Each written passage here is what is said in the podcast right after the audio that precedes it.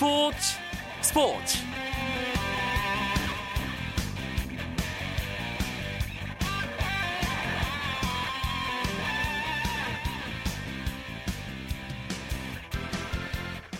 안녕하십니까 스포츠 스포츠 아나운서 이광경입니다. 최근 프로농구계에 자유투가 큰 화두로 떠올랐습니다. 누구도 방해하지 않는 슛이지만 100% 성공한다는 보장이 없고 수비수 앞에서도 슛을 펑펑 쏘아 올리는 선수가 자유투를 자주 실패하는 경우도 있습니다. 박빙의 경기에서는 이 자유투가 승부를 가르는 가장 큰 변수가 되기도 하죠. 그런데 이 자유투로 KBL에서 새로운 기록을 만든 선수가 있습니다. 최근 물오른 슛 감각을 보이면서 끊어진 한국 농구 슈터 계보를 잇는 주인공으로서의 자격을 확실히 증명하고 있는 선수 바로 부산 KT의 에이스 조성민 선수입니다. 잠시 후 화요 초대석 시간의 주인공이 바로 조성민 선수니까요. 조금만 기다려 주시기 바랍니다. 오늘 들어온 주요 스포츠 소식 정리하면서 화요일 밤 스포츠 스포츠 출발합니다.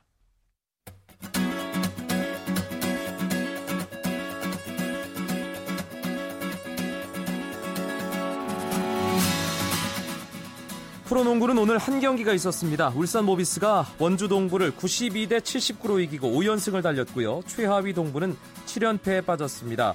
모비스는 주전들의 고른 득점으로 여유있게 연승을 이어갔는데요. 로드 벤슨이 25득점에 10개의 리바운드, 문태영 선수가 22득점으로 맹활약했고 동부는 이광재가 16득점을 기록했지만 연패를 끊지 못했습니다.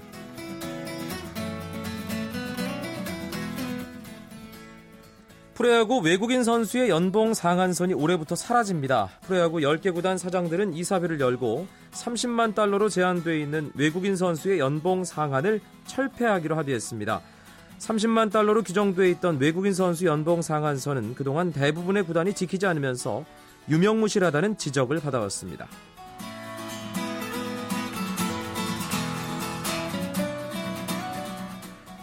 포르투갈의 축구 간판 스타 크리스티아누 호날두가 메시와 리베리를 제치고 2013년 최고의 축구 선수로 선정됐습니다. 호날두는 스위스 취리히에서 열린 국제축구연맹 시상식에서 최고 선수에게 주는 피파 발롱도르를 받았습니다. 호날두는 각국 국가대표팀 감독과 주장의 투표 결과 1365점을 얻어 1205점을 기록한 메시를 따돌리고 수상자로 결정됐습니다. 이로써 호날두는 2008년에 이어 5년 만에 발롱도르 트로피를 품에 안았습니다. 한편 베스트 11에는 호날두와 리베리, 메시를 포함해 스웨덴의 이브라히모비치, 스페인의 이니에스타 등이 선정됐습니다.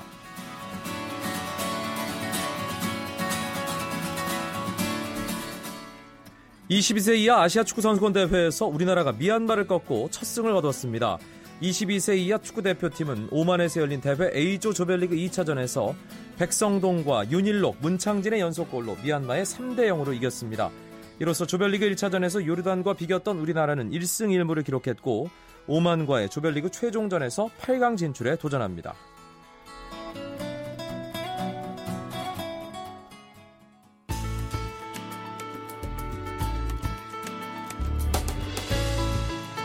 스포츠가 주는 감동과 열정 그리고 숨어있는 눈물까지 담겠습니다.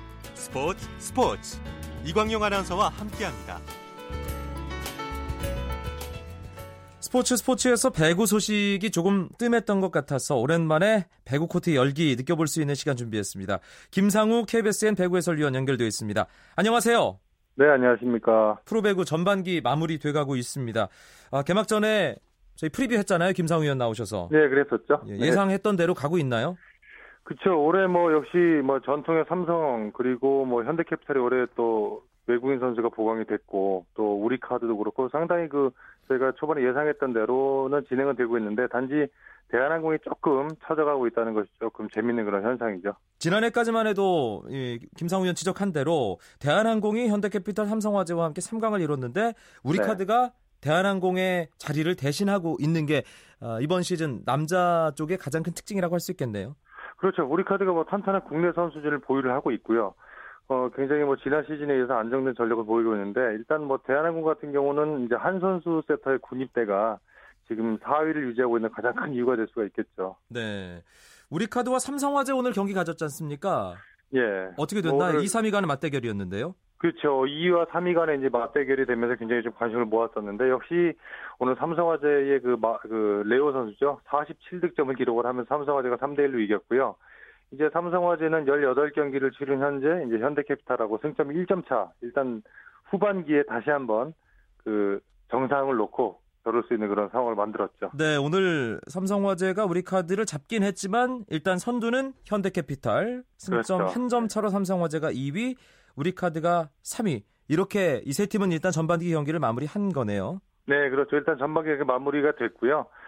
일단은 뭐 삼성화재 같은 경우는 이제 22일 날 현대캐피탈과 경기가 있거든요. 그 경기에서의 승패가 굉장히 이제 후반기 순위 싸움에 큰 그 하나의 그 중요한 포인트가 될 것 같아요. 이 3강 체제 일단 전반기는 그렇게 정리를 할 수 있을 것 같은데 후반기에도 계속 이어질까요? 어떻게 보십니까? 아, 글쎄요. 제가 생각하는 관점에서는 일단 뭐 당분간 이어질 거라고 생각이 들어요. 일단은 뭐 현대캐피탈의 문성민이 복귀를 했기 때문에 더욱더 뭐 좋아질 것이고요. 지금 대한항공하고 LIG 선로보험이 치고 올라와 줘야 되는데 아직까지 뭔가 자리를 잡지 못하는 모습이기 때문에 일단 이 세 팀이 앞에서 많이 끌어줄 거라고 생각이 듭니다. 이번 주 목요일까지 경기를 하고 나면 올스타전 휴식기에 들어가는데요. 이 기간 동안 어떻게 팀을 추스르느냐 이것이 또 후반기 운영하는데 또 판도에 큰 변수가 될 것 같습니다. 어떤 팀을 예의주시하면 좋을까요? 후반기. 아, 글쎄요. 저는 일단은 한국전력을 가장 그 후반기에 주시를 할 수 있었으면 좋겠어요. 왜냐하면 지금 이제 밀로스라는 외국인 선수가 결국은 고국으로 돌아갔고요. 이제 브라질 출신의 비소토라는 굉장한 외국인 선수가 또 한 명이 영입이 되거든요. 이 선수가 뭐 브라질 대표팀에서 라이트 공격수로 뭐 최고의 활약을 펼쳤던 선수고 일단 지금 전광인이라든가 서재덕이 워낙 잘해주고 있는 상태에서 이 선수까지 합류가 된다 그러면 일단 뭐 순위 싸움보다도 한국전력이 좋은 전력으로 가세가 되면은 굉장히 더 재밌어지지 않을까 생각이 듭니다. 지금 한국전력은 7개 팀 가운데 7위거든요. 러시앤 캐시에게도 밀리면서 최하위로 쳐져 있는데 분명히 후반기에는 한국전력이 치고 올라올 수 있는 그런 가능성이 충분히 있다. 이렇게 보시는군요. 예, 아무래도 뭐 그렇게 충분히 할 수 있을 것 같아요. 네. 네. 여자부 쪽도 살펴보죠. 기업은행이 일단 독주를 하고 있는 상황이고요. GS칼텍스가 뒤를 쫓고 있습니다.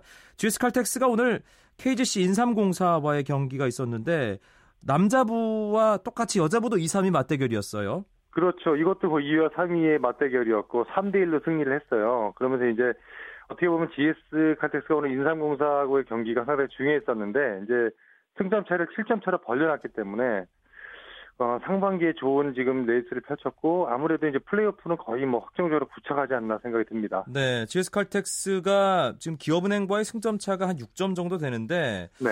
너무 한 팀이 독주하면 재미없지 않습니까? 그렇죠. 예, 네. GS 칼텍스가 기업은행의 대항마 역할을 조금 할 수 있을지 그 부분도 배구 팬들에게는 궁금한 부분이 될 텐데요. 어, 아무래도 뭐 국내 선수의 면면이라든가 외국인 선수의 무게감을 봤을 때 크게 떨어지지 않고요. 거의 대등한 수준의 경기력을 보인다고 생각을 했을 때 충분히 대항마가 될 수는 있지만 일단은 GX 칼텍스가 서브가 조금 약하다는 단점이 있거든요. 네. 그렇기 때문에 기업은행의 어떤 다양한 공격, 뭐 박정화, 김희진, 카리나까지 연결되는 다양한 공격을 좀 막기에는 조금 힘들지 않나 생각이 들었어요. 이제 그런 부분이 좀 보완이 된다면 충분히 뭐 대항마가 될 수가 있겠죠. 오늘 GS칼텍스와 KGC 인삼공사 경기 결과까지 IBK 기업은행이 1위, GS칼텍스가 2위, 3위가 인삼공사, 4위 도로공사, 5위 현대건설, 6위 흥국생명인데 선수들 개개인의 활약 측면에서 봤을 때 김상우 의원은 최근 여자부 어떤 선수 활약 주목하고 계신가요? 어, 아무래도요. 뭐 GS칼텍스의 베티 선수가 지금 뭐 이제 좋아지고 있고요. 그리고 사실은 뭐 흥국생명의 그 외국인 선수도 역시 잘해주고는 있지만 국내 선수들이 도움이 좀 받지 못하는 상황이고 아, 아무래도 역시 국내 선수들이 조금 더 도와주면 지금보다 더 좋은 활약들이 나올 수가 있겠죠. 네, 사실 배구 프로배구 들어서면서 승패를 결정하는데 외국인 선수의 영향력이 워낙 크다 보니까 네. 국내 선수들 활약이 조금 부족하다는 느낌 드는데 김상우 의원 얘기처럼 국내 선수들 좀 더 활약하는 그런 프로배구 후반기를 기대해 보겠습니다. 오늘 오랜만에 배구 이야기 수고하셨습니다. 고맙습니다. 예, 수고했습니다. 김상우 KBSN 배구 해설위원이었습니다.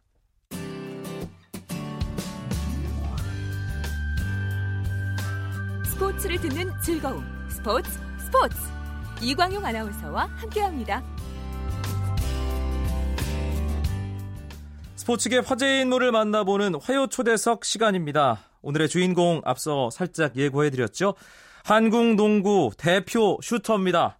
프로농구 부산 KT의 조성민 선수 연결되어 있습니다. 안녕하세요. 네, 안녕하세요. 한국 농구 대표 슈터 워낙 자주 듣는 얘기죠.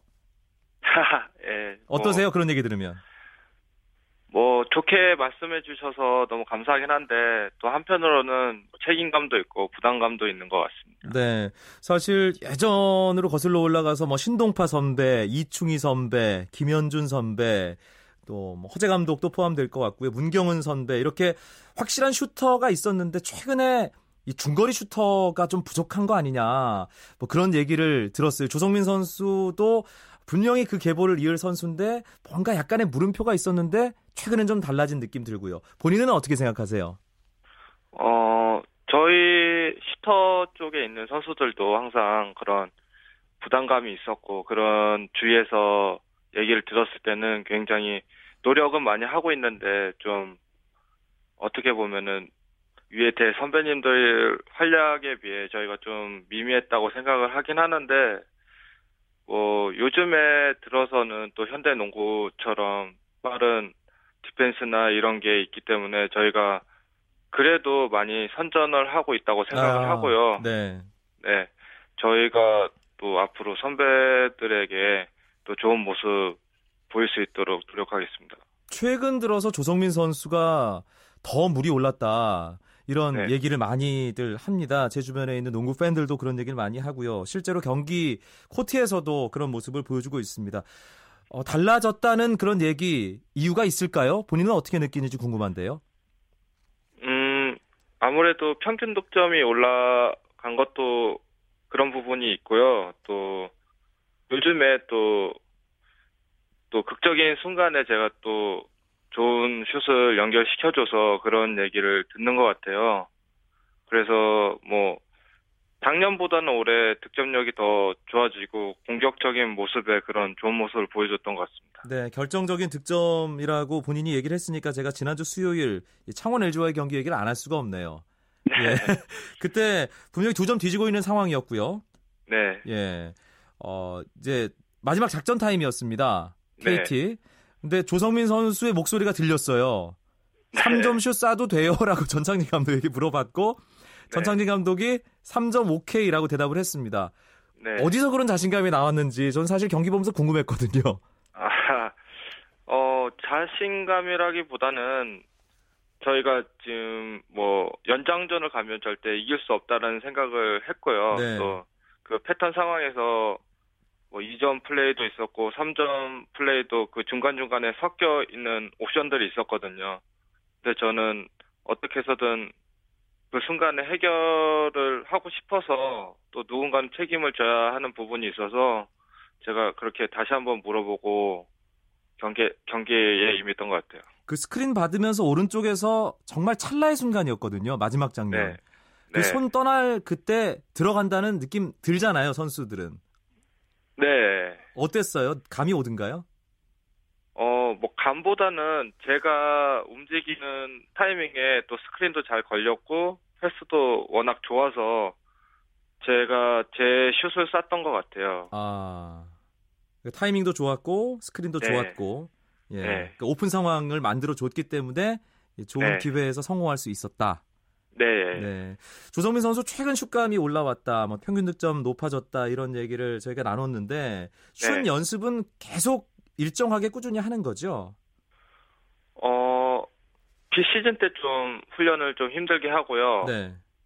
어, 정, 정규 시즌 지금 시즌에 들어와서는 스케줄이 너무 타이트하기 때문에 슈팅 연습을 거의 못 한다고 보면 돼요. 아, 그렇군요. 그 거의 간만 자는 정도?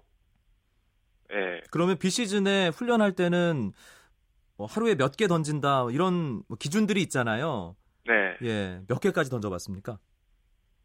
어, 저희는 개수, 개수보다는 많이 움직이면서 쏘는 무빙슛 연습을 많이 하거든요. 감독님하고 코치님이 네. 잡아주셔서. 그래서 그런 움직임을 갖는 슈팅 연습을 거의 한 시간 정도 하는데 그게 아, 체력 훈련보다 더 힘든 것 같아요. 그거 하고 나면은 코트 바닥에 그대로 널브러지겠는데요. 원래 감독님이 슛을 잡아주고 이러면은 쏘다가 멈추면 안 되는데 제가 그 슈팅 연습할 때는 무릎도 잡고 그렇게 너무 힘들어서 예, 그런 적이 있었어요. 예. 조성민 선수 지금 어, 한국 농구 최고 슈터라는 건 모두가 공감하는 부분입니다. 조성민만의 어떤 슛의 비결 그런 거 특별히 얘기할 수 있을까요? 어 연습 연습이라고 저는 생각을 해요. 네. 꾸준하게 연습을 해 한다면은 아마 연습에서 자신감과 그런 슈팅 슈팅 슈폼 뭐 이런 정확한 슛이 나올 것 같습니다. 아, 그러니까 재능도 재능이지만 예. 역시 연습이군요. 네, 연습이 가장 중요하다고 생각합니다. 네. 그리고 자유투가 지금 엄청난 화제입니다. 예, 지난 네. 일요일 동부와의 경기에서 자유투를 18개 기회를 얻었는데 다 넣었어요. 네. 예, 이게 기록이었습니다. 국내 선수 한 경기 최다 자유투 신기록이었는데 네. 자유투 성공률이 한 90% 정도 되는 선수라고 하더라도 그게 10개 네. 중에 한 개는 실패하는 확률이잖아요. 근데 네. 어떻게 한 경기에서 18개를 모두 성공을 시키는 이런 상황이 가능한 건지 그날 경기장 찾은 분들도 다들 놀라셨을 텐데요. 아, 예, 저희가 또 동부한테 지면은 또 연패에 빠질 수 있고 또 그 전날의 경기력이 너무 실망스러운 경기력을 보여드려서 아무래도 그 경기에 집중을 많이 했던 것 같아요. 네. 그래서 뭐 좋은 상황도 많이 나왔지만은 또 자유투 쏘는 상황에서 더 집중을 했던 것 같습니다. 본인 경기 중에 이 자유투가 오늘따라 많이 온다. 이게 기록이 네. 될 수도 있겠구나. 그런 생각을 했나요? 어, 개수는 제가 모르고 있었는데, 그때 상황에, 어, 오늘 좀 많이 쏘긴 많이 쏘네, 이런 느낌은 있었어요. 그런데 제가 마지막에 파울을 얻었을 때 관중에서, 관중석에서 환호 소리가 들렸을 때, 그때 이제 장례 아나운서께서 그 설명을 해주셔서 그때 알게 됐어요. 네. 자유투 연습은 따로 합니까? 어, 뭐 체력 운동 하고 나서 숨이 가쁠 때 한 두 개 정도 던지고 뭐 훈련 끝나고 나서 한 10개 정도 많이 던지진 않아요, 자유투. 네. 네. 자유투 성공률이 몇 퍼센트인지 알고 있나요, 혹시? 본인? 어, 저는 91%로 알고 있어요. 정확하게 91.5%. 네. 더군요. 예, 리그 네. 당연히 당연히 리그 최고고요. 예. 네. 그 자유투 야투보다 자유투 못 넣는 선수도 화제가 되고 있는데 뭐 제가 이름은 얘기하지 않겠습니다만 네. 그 선수가 보면 상당히 부러워하겠어요. 어, 일단 뭐 그 트라우마를 빨리 깨트리는 게 중요하다고 생각을 하고 예. 그 선수도 저도 중요한 순간에 놓치는 경우가 있거든요. 그런데 항상 안 좋은 생각을 하면 계속 그 생각이 들어서 실 불안한 생각이 들거든요. 네. 그래서 그냥 뭐 생각 없이 연습하는 대로 리듬대로 그렇게 던지면 좋을 것 같아요. 예. 자유투 새로운 기록이 조성민 선수 뭐 이름으로 세워졌습니다. 또 아, 예. 뭐좀 세우고 싶은 기록, 달성하고 싶은 기록 따로 있나요? 생각해 놓은 게? 어, 뭐, 주위에서 얘기해 주시는데, 뭐, 뭐, 180 클럽이라는 뭐 그런 타이틀이 있다고 하는데, 네. 뭐, 야투 50% 이상 해줘야 되고, 또 3점 슛은 40% 이상 해줘야 되고, 자유투는 90% 이상 해줘야지 뭐 180 클럽 자격이 된다고. 예. 예, 그래서 저도 음 그거 그 180 클럽에 들도록 목표를 세우고 노력하겠습니다. 확률의 총합이 180%가 될 수 있도록.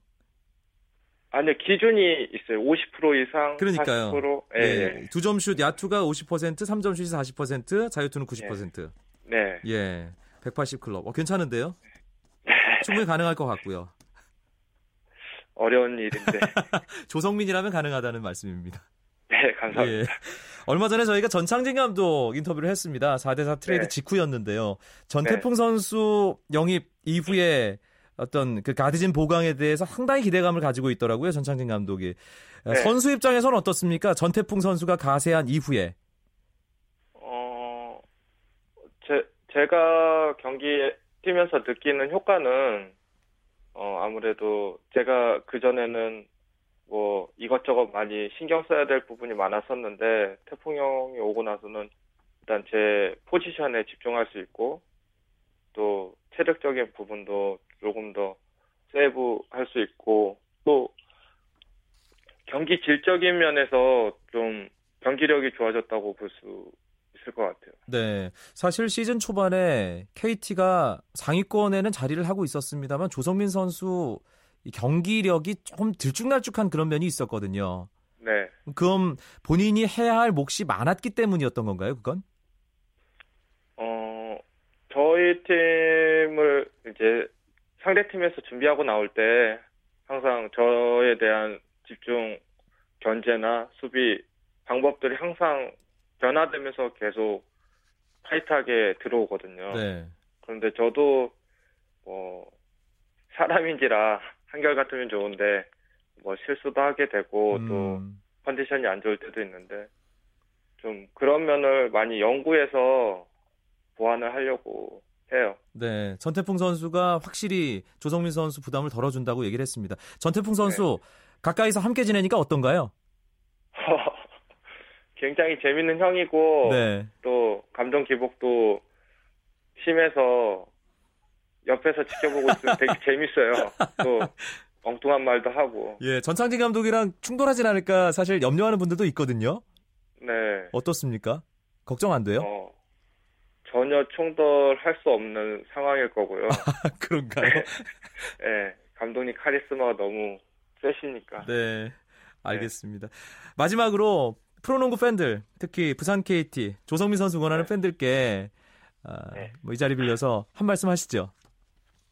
네, 요즘 들어 저희 KT 경기를 많이 찾아와 주셔서 너무 감사하게 생각을 하고요. 또 저희 KT 저 또한 KT 선수들이 많이 힘든 가운데 선전을 하고 있는 것 같아요. 어, 팬 여러분들이 많이 응원해 주신다면 저희가 더 좋은 경기력으로 팬들 팬들에게 보답하도록 하겠습니다. 네, 선두 싸움을 더 복잡하게 만드는 부산 KT의 행복 기대하겠습니다. 네, 감사합니다. 네. 아, KT의 간판 슈터죠. 한국 농구 간판 슈터 조성민 선수 만나봤습니다. 내일도 재미있는 스포츠 이야기 준비해서 9시 35분에 어김없이 여러분들 찾아뵙겠습니다. 지금까지 아나운서 이광용이었습니다. 멋진 화요일 밤 보내십시오. 고맙습니다. 스포츠 스포츠. Reminds me where I was.